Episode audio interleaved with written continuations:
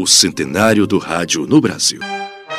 Há 16 anos, o rádio do Piauí se renovava com a chegada da Teresina FM. A emissora surge com uma proposta inovadora, tanto em sua programação musical, como em trazer o jornalismo para a FM, a frequência modulada. Antes, os programas jornalísticos eram de exclusividade das emissoras AM, como explica a diretora Nicole Aguiar. Teresina FM surgiu em um momento que o rádio teresinense não tinha jornalismo no FM. Então, nós somos os primeiros né, a iniciar com esse modelo de rádio com jornal e música e percebemos que a população aceitou muito bem. A diretora da Teresina FM, Nicole Aguiar, explica ainda que outro diferencial da emissora foi apostar na participação do ouvinte. 16 anos atrás, ainda com muita participação popular, sobretudo por telefone, a gente deixava o ouvinte falar à vontade, né?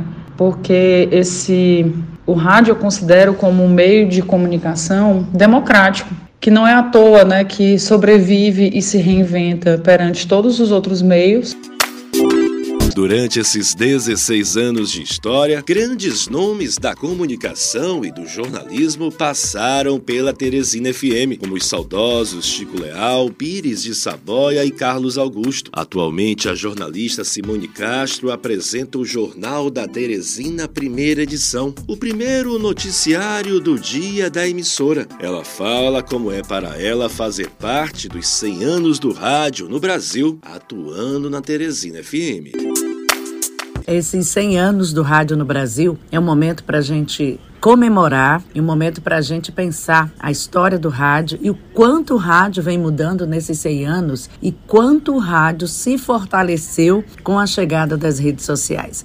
Então, fazer rádio para mim foi uma grata surpresa, está sendo uma grata surpresa, é apaixonante. Eu me encanto cada vez mais pelo rádio. Para o jornalista Eduardo Costa, que apresenta o jornal da Teresina, segunda edição, é gratificante comemorar os 100 anos do rádio no Brasil, trabalhando em uma emissora como a Teresina FM. Eu, como profissional de comunicação, como jornalista, tive o meu primeiro trabalho com o rádio. O jornalismo permite que você tenha várias vertentes de atuação, já passei por algumas delas, como assessoria de comunicação, portal, televisão, mas nenhuma delas me encanta como rádio. Eu tenho uma honra de trabalhar em uma rádio de credibilidade, de reconhecimento, não só no nosso estado, mas nacionalmente falando, e é encantador trabalhar com rádio, transmitir através da própria voz para diversos ouvintes que imaginam as situações dos fatos que são narrados.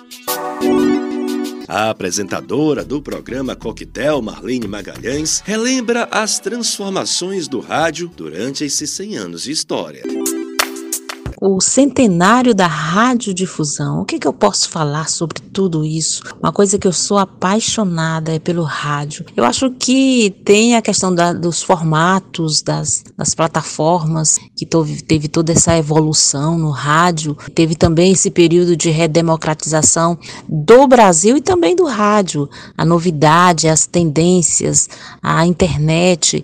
Então foram tantas as mudanças que o rádio conseguiu acompanhar. E falando em transformações do rádio, sempre na vanguarda, a Teresina FM prepara novidades e investimentos, anuncia a diretora Nicole Aguiar. Como planos para o futuro, a gente Claro, tem sempre novidades na programação, um programa novo ou é, também um produto novo, né? Agora a gente vai, a partir desse mês, no mês que vem, a gente vai começar a divulgar a nossa agência de notícias, que é a Nordestina, onde vamos democratizar mais ainda a informação para rádios no interior que não tem, que não possuem mão de obra para poder buscar tanta informação. Então, a, vem aí a agência nordestina de notícia, vem também um programa aos sábados com muito entretenimento, que é o Mix, de volta com o Vanilson. E sempre a gente fica atento né, às novidades do mercado, é, ao que os ouvintes também querem, né? Então, talvez aí a gente tenha um aumento no, no horário do nosso jornalismo, Tudo isso vai, vai fazendo parte de um, um processo, né? E essa programação ela é realmente montada com o objetivo de atender a todos.